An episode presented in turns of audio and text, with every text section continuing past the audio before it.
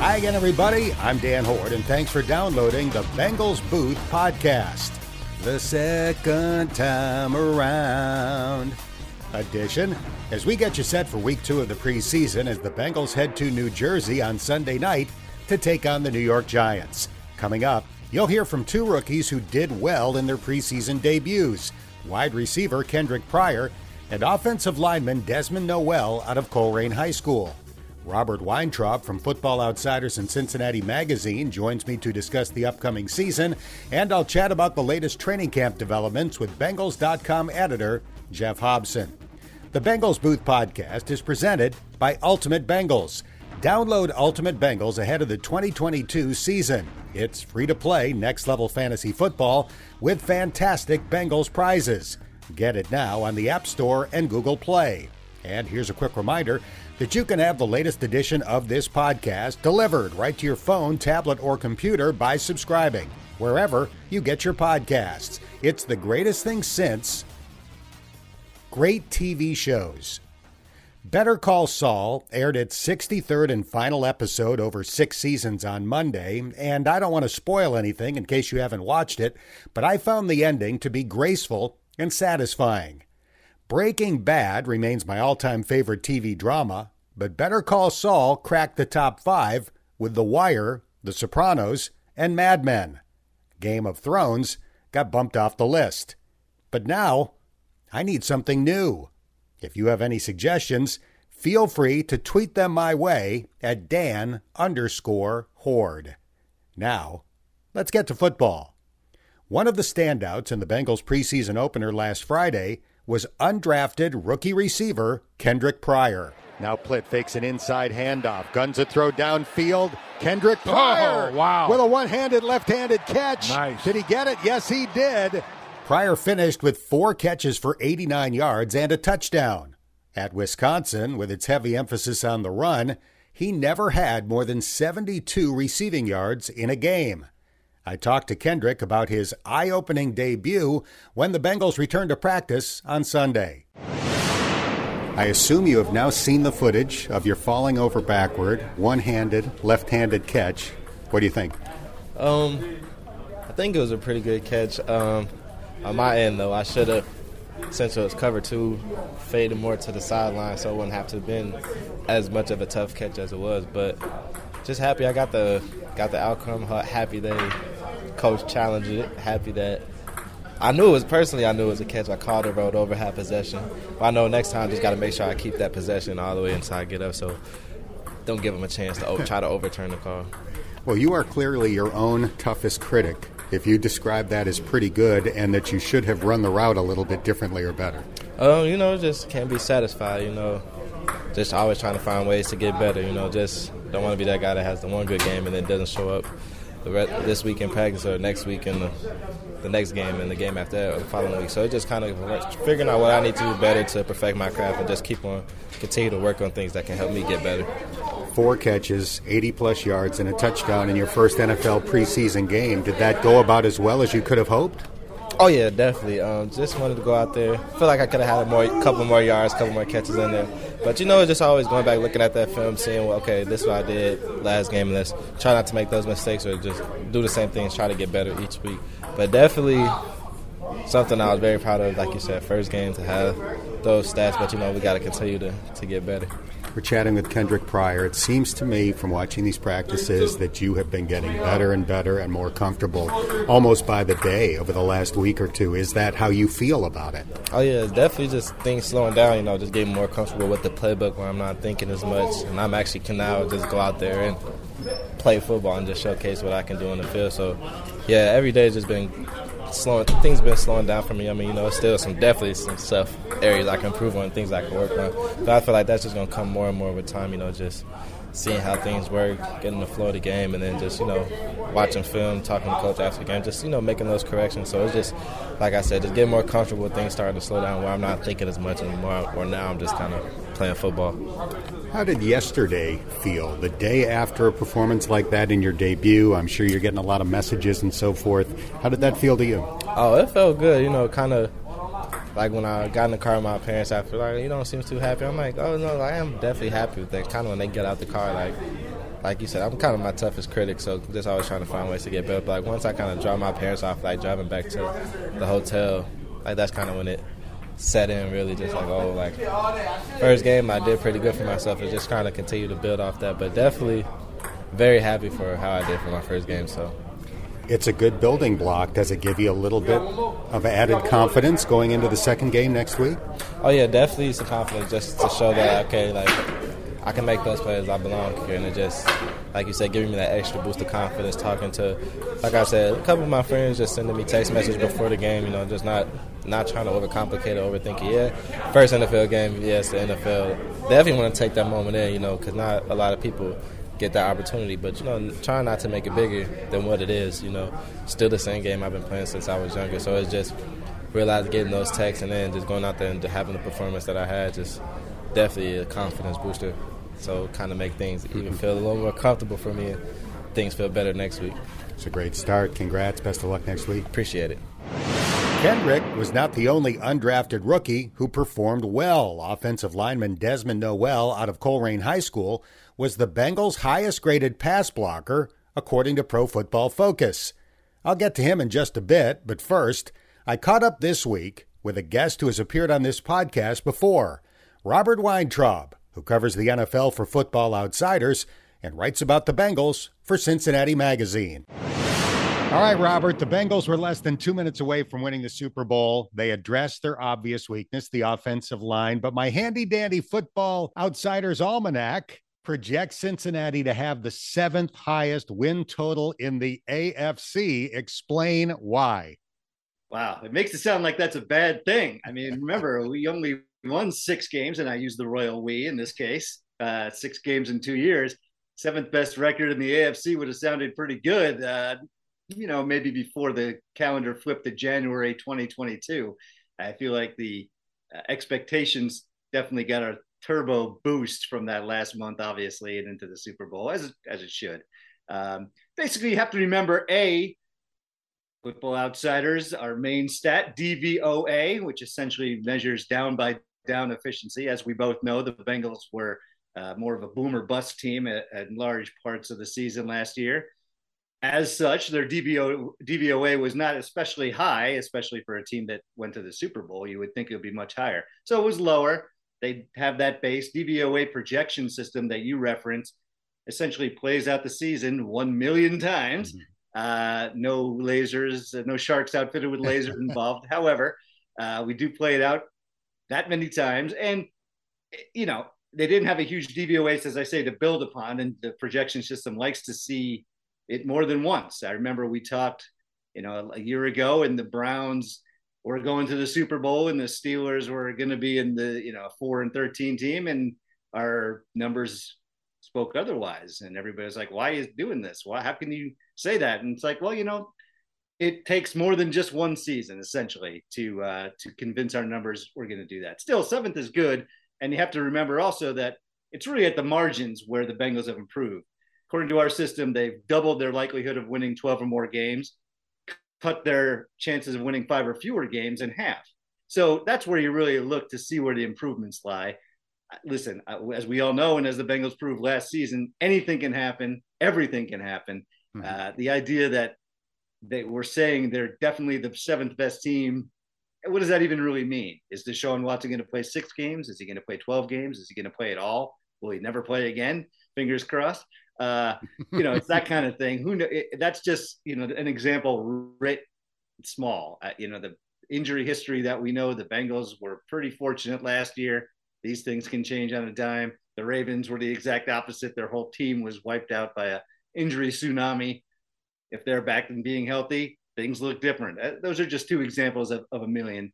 Uh, the idea that we're definitely saying the Bengals are the seventh best team in the AFC isn't necessarily what you should take from it. What should what you should take is that they're a contender. They've launched themselves out of the bottom of the dregs of the league where they stayed for a couple of years and to put themselves into a you know a solid playoff type team. Now it's just you know what are the what are the small bits going to be to either launch them back to the Super Bowl or we won't even go there. But let's talk about uh, something else. But you know you know what I'm saying. You know what I'm getting at. Robert Weintraub is our guest from Football Outsiders and from Cincinnati Magazine. Had you asked me before I picked up the Football Outsiders Almanac if Joe Burrow was good in the red zone last year, I would have said absolutely. And I would have been very wrong as it turns out. Can you explain the room for growth there for a guy who otherwise is so terrific? Yeah, he was actually based on our numbers in the red zone. And again, remember, our numbers don't factor in all things when it comes to uh, the passing game, but it does factor in sacks, which a lot of uh, numbers that you see that love Burrow do not. Uh, he was the second to worst quarterback in the red zone uh, of all qualifying quarterbacks. Only Trevor Lawrence was worse. I think we can all close our eyes and picture the Denzel Ward 99 yard interception. He had a couple other goal line uh, picks, but it isn't really so much those highlight plays as it was just, again, the down to down consistency where the Bengals, you know, we all remember the huge plays, the bombs to Chase, the bombs to Higgins, uh, big plays even to Uzomah over the over the course of the season. But when they got down deep, didn't nearly match that kind of efficiency that they need to uh, have to turn, you know, what are otherwise field goal drives, and thank God for Evan McPherson, into touchdown drives. Those four point plays, so to speak, four point drives when they got down deep really spelled the difference in a lot of close games. And that's definitely a place where I think Zac Taylor and, and Joe and the entire offensive unit, I'm sure they have spent a great deal of time this off season looking for plays that worked, heightening the efficiency and not just relying on, you know, Ja'Marr getting open and, you know, the meme, throw it to him regardless of whether he's open. Uh, they need to, you know, up their efficiency level down deep to a much higher capacity. And if they do, boy, the offense really has room to grow. As you referenced, the Bengals were fortunate where injuries were concerned last year. That's undeniable. And I think the stat exists, whether it's in Football Outsiders or elsewhere, that demonstrated that the difference between their injuries and their opponents' injuries was number one in the NFL. Is that the biggest area where the Bengals were quote unquote lucky? Is there a way to quantify that uh, from the various data the Football Outsiders has? Uh, you know, calling it the biggest area, it's definitely up there. Uh, and it's definitely something that the Bengals are not used to being in that position, that's for sure. Um, and it does have a what we call plexiglass principle, where one have where it happens one year tends to bounce back the next year. That doesn't mean that all of a sudden, you know, they're going to lose Joe Burrow and Ja'Marr Chase for sizable chunks of time. You have to remember we do weight the injuries and guys who play more snaps. It's a snap weighted system. So the guys who play more snaps when they get hurt, that goes into the into the uh, algorithm and is weighted. You know, the Bengals have also had years when they've had a lot of issues because their depth was a concern. They had injuries throughout. I think back back to this 2020, uh, 2020, and when they had that huge run of injuries in the defensive secondary, that really cost them a lot. They wound up playing guys who should never have played. And you know, Burrow got all the attention when he went down, but really that cost them a lot of games as well. The fact they didn't have that kind of depth of good players to come in and take over for guys who were nicked and or out for the season, God forbid. It's really uh, the kind of thing where it's very difficult to predict. That was obviously a huge factor in what the Bengals did last year. But at the, at the same time, again, according to our numbers, it's not like they were at the top of the pyramid. Uh, you know, they had some guys injured, and there was definitely a room to grow in that sense too. So they can absorb a couple more injuries this year, improve the team anyway, and still be in a good position. I think a lot of fans are sort of waiting for the other shoe to drop. You know, obviously, we're not talking talking about Joe Burrow, but if any of the top five or eight players go down, that's a that's cause for alarm. But it's really when you have a, a team wide run of injuries like Baltimore had last year, that's when it really gets to a point where it affects your team and the win loss record. Otherwise, shouldn't be something that keep fans up at night. I'm glad you mentioned Baltimore because you wrote the Bengals chapter in this year's Football Outsiders Almanac. You also wrote the Ravens chapter. And I didn't realize until reading what you wrote about Baltimore that the Ravens truly had a historically bad season when it comes to injuries. We all knew it was bad. I didn't realize this was like NFL history bad. Right. The worst since we've been doing it, uh, since we put together that adjusted games lost stat. Uh, and I didn't really realize it either until we ran the numbers and it came out that way. And again, it's not just because of the guys you can think of off the top of your head who got hurt, Marcus Peters and J.K. Dobbins and a couple other other quote unquote star players, but it was really the sort of team wide, and also not just for the entire season, but guys missing a month here. Rashod Bateman missed the first half of the season. Obviously, Lamar Jackson went down near the end of the season, but it still counts. And the more these uh, guys, you know, had played before, that also affects the way that that number is tabulated. But no question, it was the worst in this century. Uh, is basically when we've been doing that number, and it was by far the worst. Not just you know, sort of sneaking ahead of one team here or there. I mean, they were lapping the field. I think I compared them to a Secretariat at the Belmont in that chapter. So it was definitely historic. It's definitely a reason why the Ravens fans are a little chesty this summer because they assume things will just snap back to the way they were uh, before all the injuries hit. And it's they certainly will be improved. And having players the likes of the guys we mentioned on the field for the entirety of the season will obviously help them. Still, as I write in the chapter, there's a lot of other issues underlying all that, and you can't just point to the injuries and say that was the reason why they you know collapsed at the end of the season and and that's not necessarily a reason why they're all of a sudden going to turn around and go 13 and 4 this year either.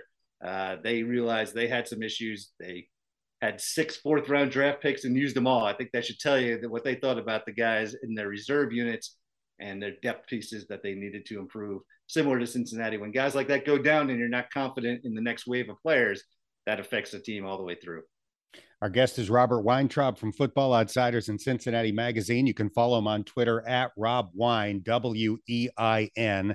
Let's talk about the Bengals' offensive line improvements. We tend to look at that as okay, now we can cut down on the sacks, and clearly that would be a good thing. Nobody would be bothered by that. But do you think that's the biggest way they stand to benefit by having a better offensive line?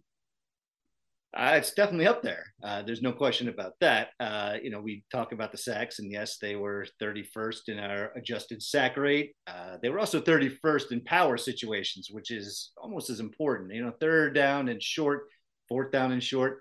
Uh, we don't have to bring up the Super Bowl to remember. You got to convert in those situations, and the Bengals were second to last in the league at doing so.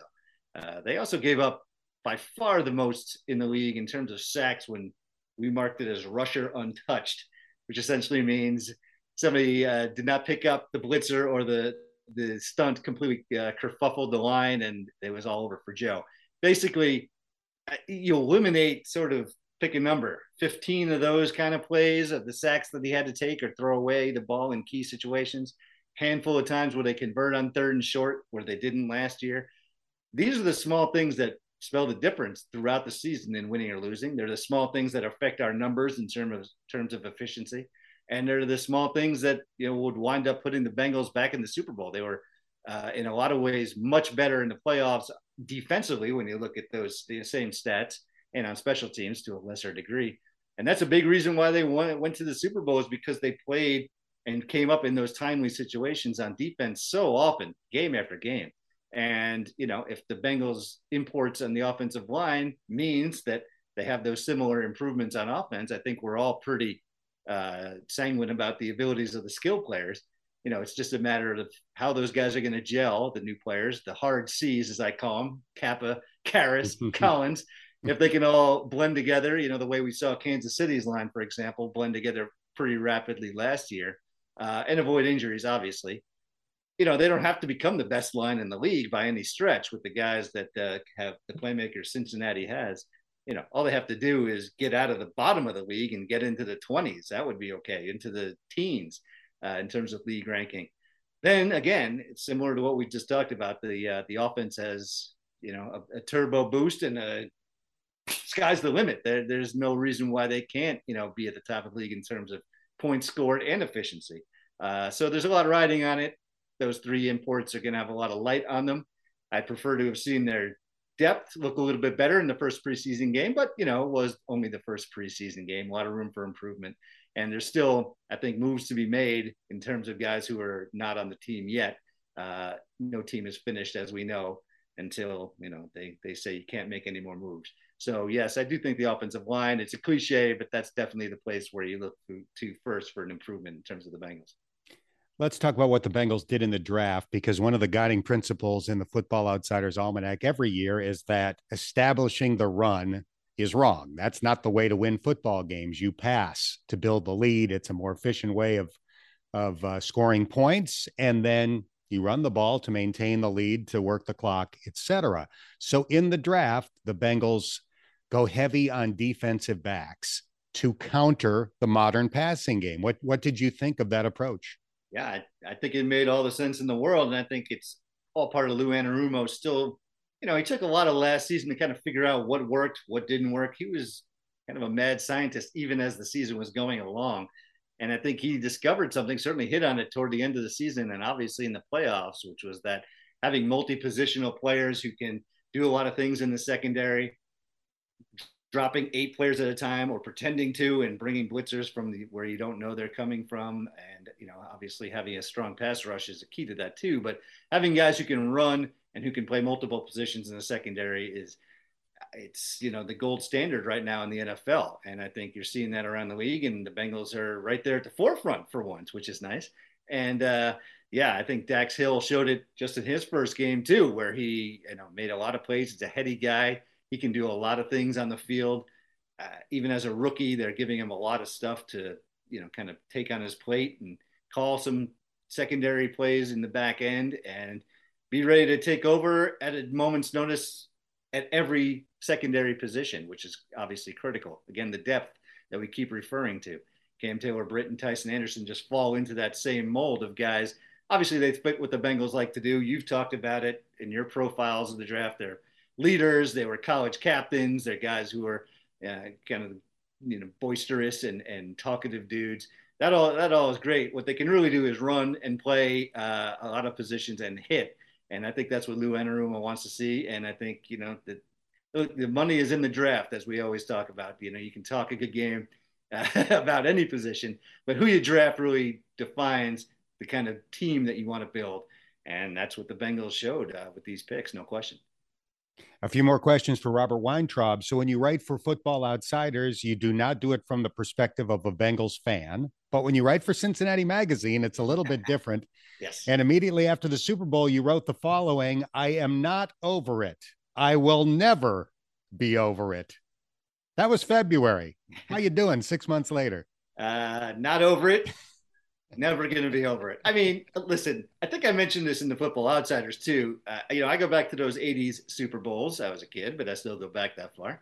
And uh, it wasn't quite like those losses where the team was either the first or second best team in the league by consensus and they lost heartbreakers and you got to think wow this is our this is a great team that had their chance, and maybe we're not going to have another one at least anytime soon. This felt obviously, as we discussed before the Super Bowl, a lot different. This was much more of a rocket ship ride to the moon out of nowhere. It feels much more sustainable. Still got Joe Burrow on that all important rookie contract. They're adding to the team. They have the you know three wideout combo. That's the envy of the league. We just discussed the offensive line. The defense and special teams were the key to their run. They have a, a really good base and they have a really good you know team overall. We talked about how seventh in the AFC didn't uh, really float your boat necessarily, but listen, they're right up there. I think anybody would tell you, including me, that they're definitely a uh, a playoff slash Super Bowl contender this season. So uh, I feel in that sense, you know, far more optimistic than I necessarily did after the other two Super Bowls. But you're in the Super Bowl, you had the ball, you're driving the field with seconds to play and a chance to win it, and you know that Ja'Marr Chase is breaking wide open, and you don't get that play pulled off for that and various other reasons. You know, you just you'll never ever get that one back, and uh, it doesn't. I I know we talked about it before the game that I worried that losing in the Super Bowl would leave sort of a bittersweet taste uh, on that great ride that they had. And I don't think it necessarily did. I think most Bengal fans kind of took it pretty well. Maybe if they'd gotten slaughtered in the game, it would have been sort of, ah, you know, they were pretenders after all and just got lucky for a few weeks in the playoffs. I don't think they did that. They went toe to toe with the Super Bowl champs, showed that they could well have been Super Bowl champs, and maybe have a chance to do that now, if not this year, certainly in the next couple years and uh, and beyond. So I, I, feel good about that in the uh, in the macro sense, but uh, in the micro sense, I will never be over it. No, absolutely not. Robert, at approximately this time last year, you wrote a fabulous profile of my broadcast partner, Dave Lapham, for Cincinnati Magazine, the definitive Dave Lapham profile, which was great. What do we have to look forward to as the season approaches with the Bengals getting set to open up against the Steelers at home? I was hoping to write the definitive Dan Hoard profile, but my editors say he's way too overexposed. Nobody would want to read that. They're that. correct. Really. They, that's accurate. Your editors are correct. Now, what we have is a much more straightforward sense this year, but a two-part uh, Bengals preview coming in Cincinnati Magazine. So that'll show you how the Bengals have, you know, gone up the step ladder in terms of importance in the Cincinnati area. Last year, I only wrote the one. So we'll talk about, you know, everything we just talked about and more. Uh, and you know, I'm hoping to still write the definitive Joe Burrow profile. We'll see if that actually happens. We've put in our, our request, but you know, that these things take time. I think Dave was certainly much more in terms of longevity and importance to the Cincinnati scene, low these many years, deserved to be the man who came first.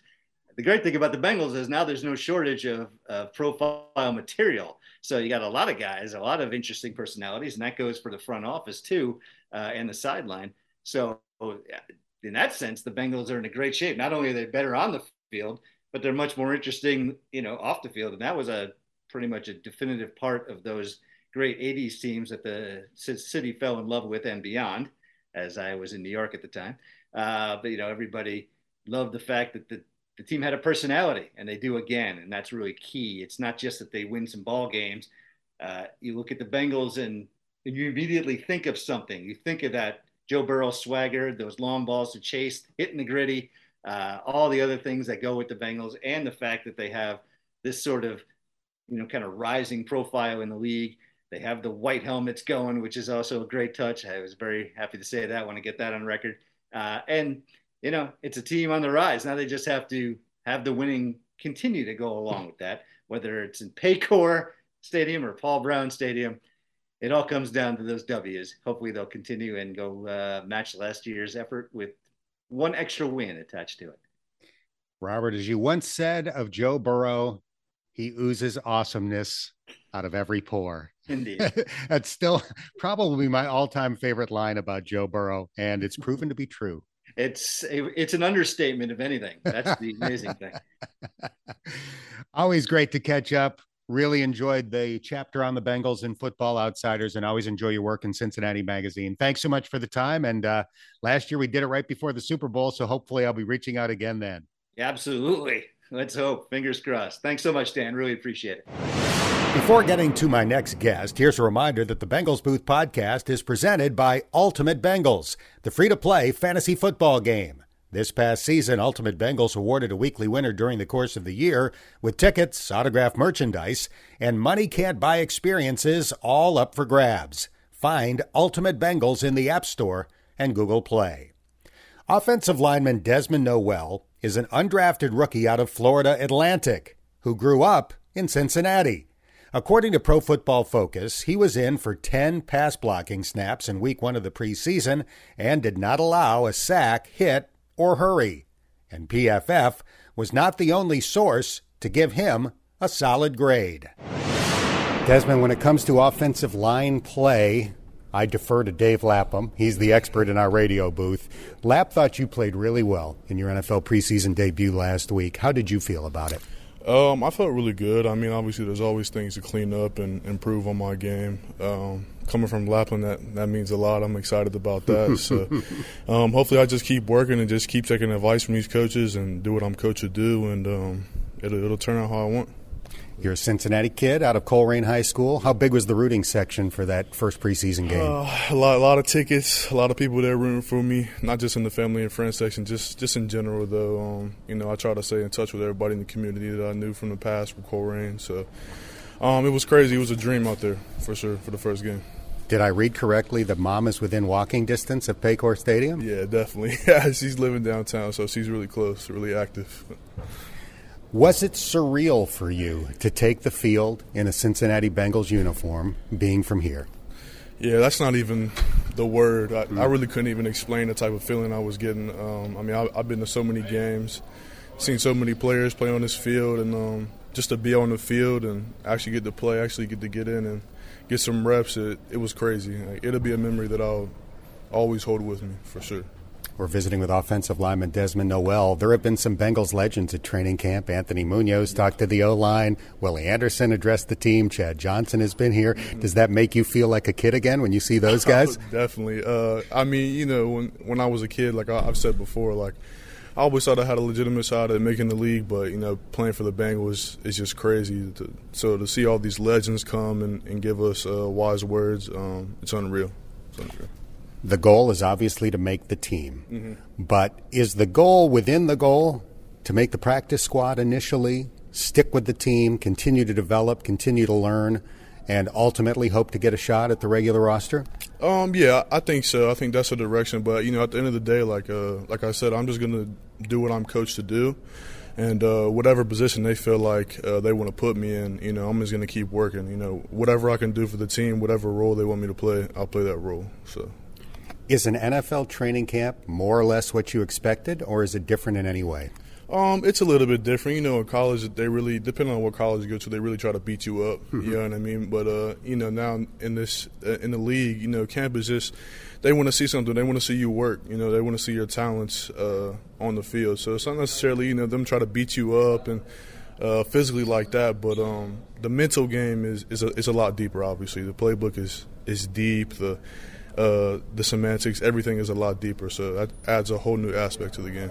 We're chatting with Desmond Noel. What do you think of Frank Pollack? Great coach. Uh, even you know when you got the the legends come through, like uh, Munoz uh, talked to us as a group, um, and he just thinks he's a great coach. You know, he thinks that we could be a, a really great O line as long as we just are do do what we coach to do and just listen to listen to Pollack. So, I think he's a great coach for sure. This might come as a surprise, but I once had red hair when I was young and had hair, it was red. You have very bright red hair. Were you an Andy Dalton guy as a result? I mean, I don't know if I was an Andy Dalton guy. You know, maybe I related to him a little bit, had the same kind of nicknames and stuff like that. Um, but yeah, I watch Andy Dalton a lot. You know what I mean? It's definitely a player I look, looked up to um, when I was younger. So yeah. So if he was the Red Rifle, what were you? whatever they would have called me. You know, I don't put names on my subs. Whatever they, whatever you guys want to call me.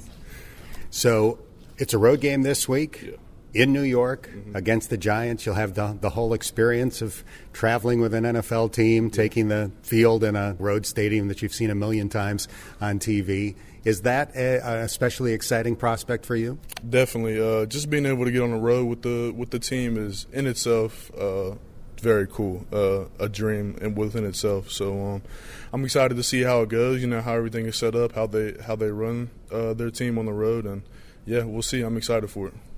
All right. Well, number 62, Dave Lapham, back in the day, gave number 60, Desmond Noel, his stamp of approval in week one. Uh, best of luck in having another uh, excellent performance, and I appreciate your time. I appreciate you. Thank you. Sunday's game at MetLife Stadium starts at 7 o'clock. Our pregame coverage on the Bengals radio network will begin at 5.30. Finally, time to discuss the latest training camp developments with Bengals.com editor Geoff Butch Hobson. All right, Butch, let's start with Joe Burrow. He's practiced a couple of times. Looks like he dropped a few pounds, but other than that, looks normal. Can we safely say at this point that they didn't really miss a beat as a team and that they should be okay going forward?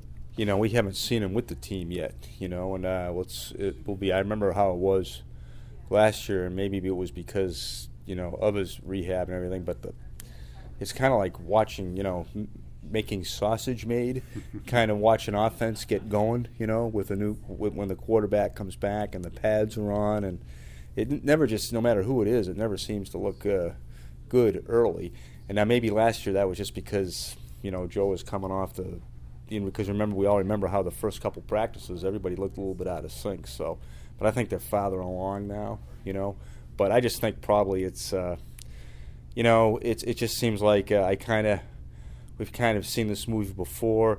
He'll go out there and he'll probably be, you know, he'll have a good first day. He might go down the next day. You know, it's going to be like watching the stock market, and everybody's going to be petrified. And uh, uh, I think he'll be fine. But I mean, I think it's just going to take take time. What's interesting to me, Horty, is, and this kind of plays into the Burrow question, is, you know, we may this may be the first preseason ever where we don't see a starting player, even for even for a couple snaps. I mean, that seems to be where it's trending. So, uh, you know, I don't I, I just think it's going to be it's going to be kind of interesting how this thing unfolds. They play the Giants this Sunday. Their final preseason game is against the Rams the following week at Paycor Stadium. But they're going to have two joint practices with the Rams before that game. Do you think that those have basically become the preseason games for the starters?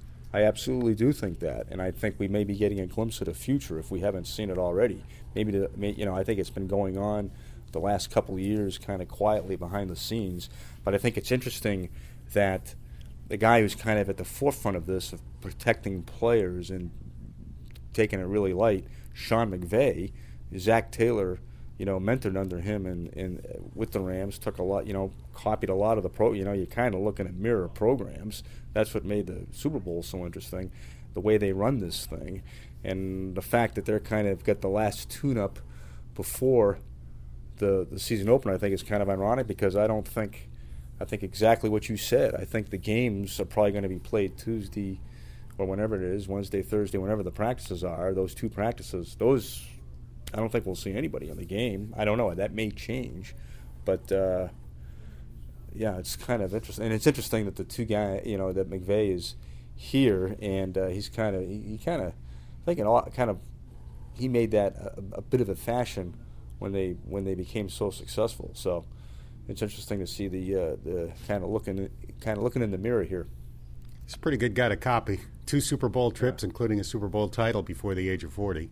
Yeah, I mean, I uh, I was talking to somebody who said, uh, kind of, uh, it was a snark comment. Said, uh, you know, just because you stand next to Sean McVay, what's that mean? Well, it means a hell of a lot because of just of what you said, what he's accomplished it. But I think even more impressively is how he's done it. And this is where I tip my hat to Zac because I think Zac has has seen the future and what it means and how to handle players. And I think he's done a hell of a job with that. I really do think he's. Uh, really done a great job. He did a great job last year getting the guys to the gate. I thought he did a good job in the pandemic. He had, I mean, nobody nobody had coached in a in a in a once in a hundred year pandemic. You know, the last guy who did it was George Halas for the nineteen in the nineteen twenty pandemic. Nobody known how to do it, right? So, and I thought he did a good job. They didn't have a good record, but I thought he got everybody to the gate, and uh, you know, and I think he learned he learned it under McVay. So I, I listen, listen, the guys what you said, uh, so so successful uh, before the age of forty. I mean, he's got to be successful. They're building a statue of him in Miami of Ohio, so he he must be good. But yeah, no, I think uh, the fact that Zac did stand next to McVay, I think is in his in, is in his favor. Let's turn to the offensive line. Four of the five projected starters did not play against Arizona, but most of the guys who did play didn't have a stellar night against the Cardinals. Is that a concern at this early juncture, or is that par for the course when you're talking about second and third string offensive linemen? Well, I think it's probably in one spot you're you're talking about. Uh, you know, they'd like to see probably Jackson Carman pr- probably transfer transfer what he's done in practice because he's practiced very well. They'd like to, you know, probably we're hoping he would, you know, uh, transition a little bit better into a game situation. But I, I think with Jackson, I mean, he's so under the microscope. I think he had, you know, he had some bad plays. I think they all had some bad plays. I also think he had some good plays. So this rush to, you know, sentence Jackson Carman to the uh, to the dustbin, I think, is a bit is a bit premature. You know, I think again, this is another thing where, uh, you know, every day is uh, every hour now is brings stunning breaking news and we have to react to it, you know. And so it's, but I think this is going to be a, again, the practices are probably just as important, maybe more important than the games.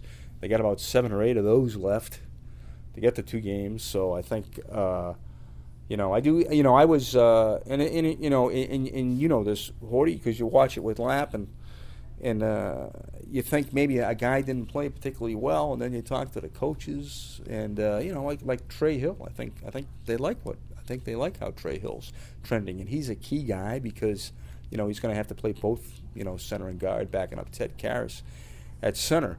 So, you know, I think uh, you know, yeah, I think there's always concern, particularly around this offensive line, given the history of the last you know year, and uh, but I think uh, there, you know, it's, uh, you know, it's my. This is where I. This is the time of year I always pull out the Kevin Bacon line in Animal House. Uh, you know, remain calm. you know, and, uh, so I mean, if we're having this discussion on Labor Day, you know, yeah, but I still think we got a ways to go.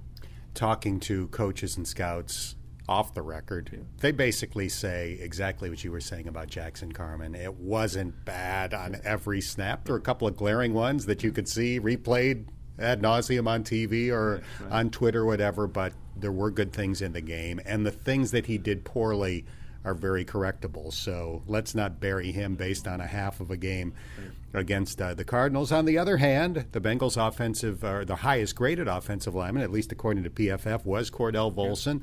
They gave him a 74.8. So, what do you think happens this week? Does Volson get the opportunity to start? Uh, obviously, he practiced with the ones yeah. this week, and, and Jackson has a wrap on his elbow. That's what it would seem. You know, it seemed to be they just switch it. I think maybe. Uh, uh, you know, Volson gets his 30 or so snaps in the first half. Jackson goes in the second. That would seem to be where it's trending. I know. I don't think they're too. Uh, you know, I don't think they're too into the. Uh, well, we got to play. You know, we got to play them against better competition or whatever. Because I think they feel like they're getting that out here. Right. You know, and I think uh, uh, that you know they're going against the ones. He's going against you know defensive line is pretty good now. That Bengals defensive line is good. And something that Volson told me that I thought was interesting. He thought that uh, the tra- the training camp practices really prepared him well for the game as far as the speed and everything like that. And he thought it was, uh, you know, it, it, obviously it's different than North Dakota. You know, it's that's it's a big gap, but he was prepared for that. He was prepared for that switch, which I found kind of interesting. So I think it tells me too how important the practices are because Zac is running them. You know, Zac, Zac I, I, thought he delved into that. That was kind of interesting the other day when he was talking about why he wanted to go two days with pads and then take a day, you know, take a day off from the field and then go at it. Again, you know, go hide for two days and then back off. And uh, I think you play faster, mm-hmm. you practice faster. You know, and so I think that's, and I think you can see that maybe in what Volson was saying, and Volson looked pretty good. It has been interesting to watch that in this camp because with that philosophy now of two days in pads and a day off, they really get after it on those two days. It's not like a few periods are kind of physical and then they back way down. They're going hard for two solid days in pads and then have that recovery day. And you know, even in, even in the back end on seven and seven, you know, they're chicken fighting. They're going they're going forward, mm-hmm. you know, big time. I mean, that's a uh, that's what I thought was kind of nice to see the uh, on Monday with Tee Higgins uh, was going up and being physical with that shoulder. You know, that's his game. You know, and it was it was good to see that. In another kind of practice, you might not see that. Oh, back off of him and all that and everything. So it is an interesting approach, and and it's. Uh, uh, it's kind of uh, you know it is it, it, it, it is and the bottom line is it's getting them ready for what they'll see on the 11th. As listeners have already heard on this podcast, we Listen to Kendric Pryor, who had a great preseason debut, four catches, 89 yards, and a touchdown. Can he or uh, Kwamie Lassiter make the 53 man roster barring an injury, or are they trying to secure spots on the practice squad?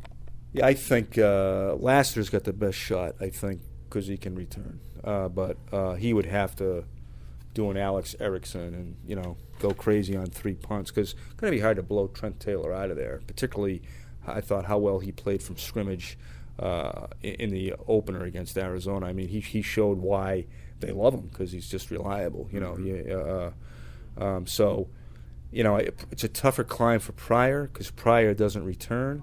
You know, I think I, th- I, think they'd like to keep six receivers, which I find interesting since they are such a uh, they're they're a three receiver team. You'd think they'd keep seven but you know they want to keep it at six, and because I think they want to keep some extra stuff for you know defensive and offensive linemen. But you know if Pryor, what if Pryor plays like he did you know the next two games? You know you might have to go with seven receivers. Maybe if he's that if he's that good, if he's really that developing that that well, but. Yeah, that's a tough room, you know. Uh, uh, that's a tough room. I think they're going for practice. I think they're going for practice squad spots, and there's nothing wrong with that because, you know, Stanley Morgan came out of there and has become a solid player. You know, now I think they're also looking on the, on the other end of it. I I think they'd also probably like to like to upgrade a little bit that first guy off the bench. But you know, Mike Thomas is a fine player too. I mean, I, I don't think you're going to find much better than Mike Thomas out there who knows the system. They really trust him, and that's a big thing. coaches trust Mike Thomas. He's a good teams player.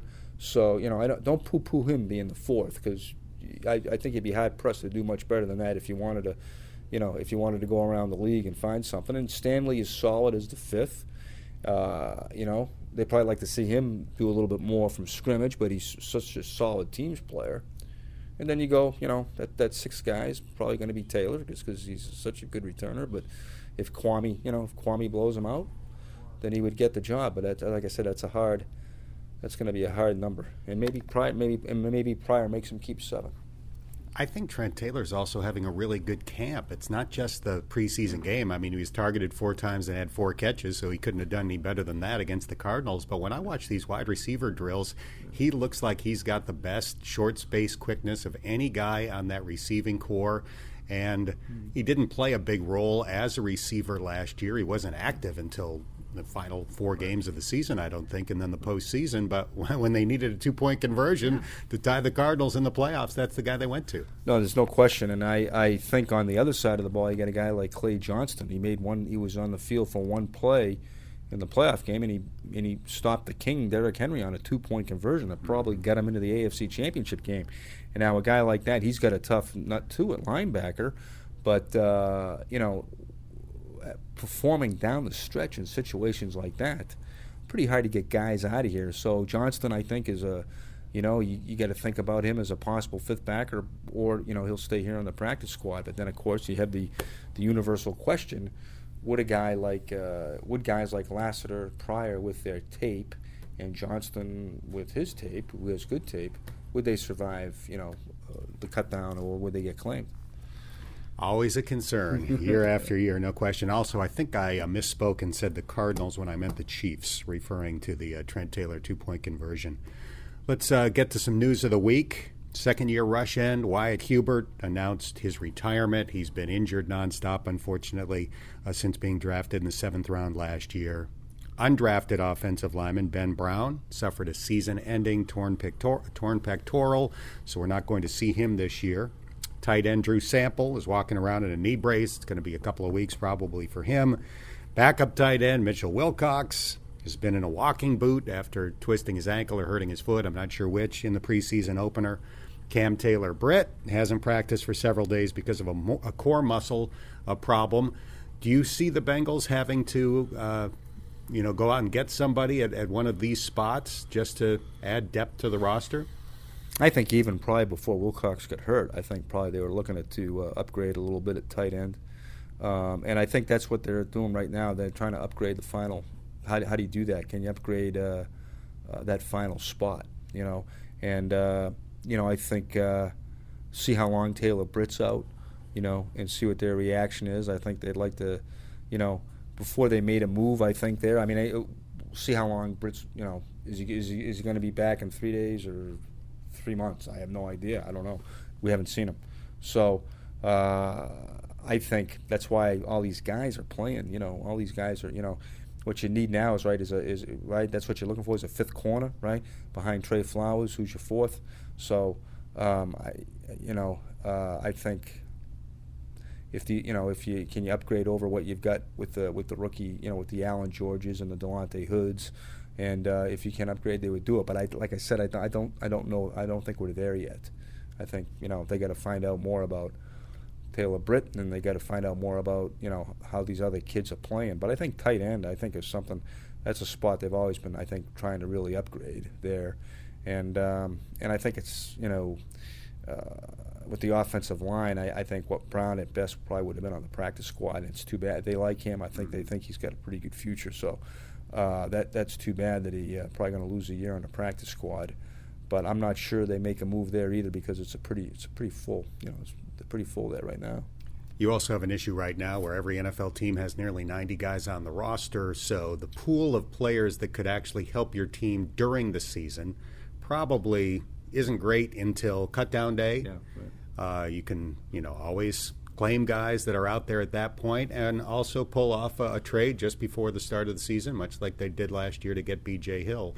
So maybe that's when they eventually fill some of that depth uh, after teams have determined you know, who they can no longer keep on their 53 man rosters. Yeah, I think we're talking about we're talking about September decisions, really. I mean, Labor Day decisions, because now the way the way I think it's uh, Horty, if I'm if I'm not mistaken, it's kind of it's kind of pushed back a little bit in that well, pushed back up or or however you want to look at it, but they've got some extra time now between after the last preseason mm-hmm. game and before the you know open. I think they get two full weeks, so you know, I think historically it had been nine or ten.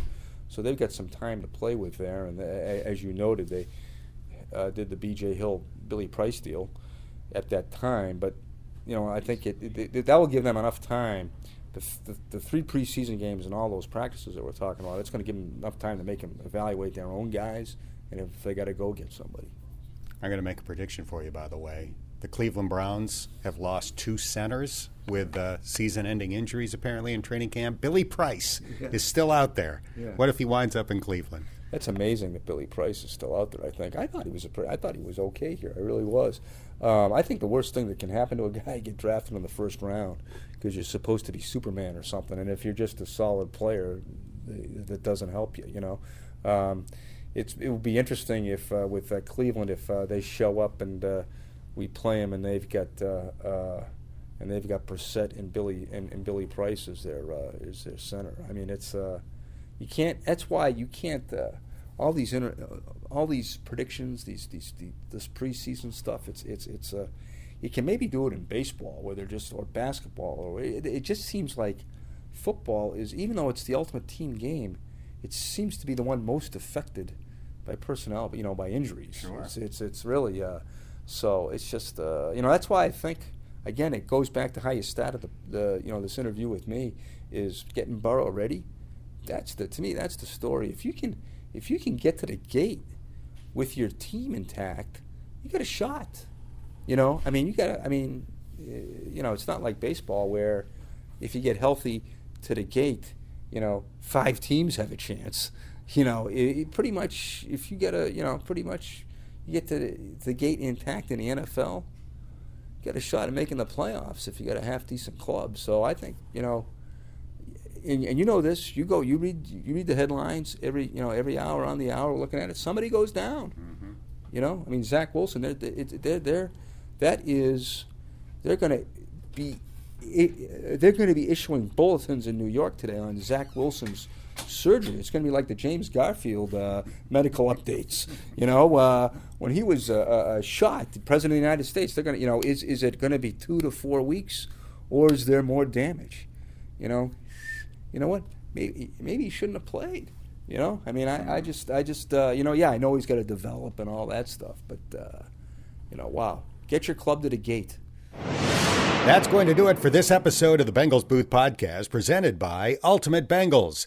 Download Ultimate Bengals ahead of the 2022 season. It's free to play next level fantasy football with fantastic Bengals prizes. Get it now on the App Store and Google Play. And if you haven't done so already, please subscribe to this podcast. And if you have a minute, give it a rating or share a comment.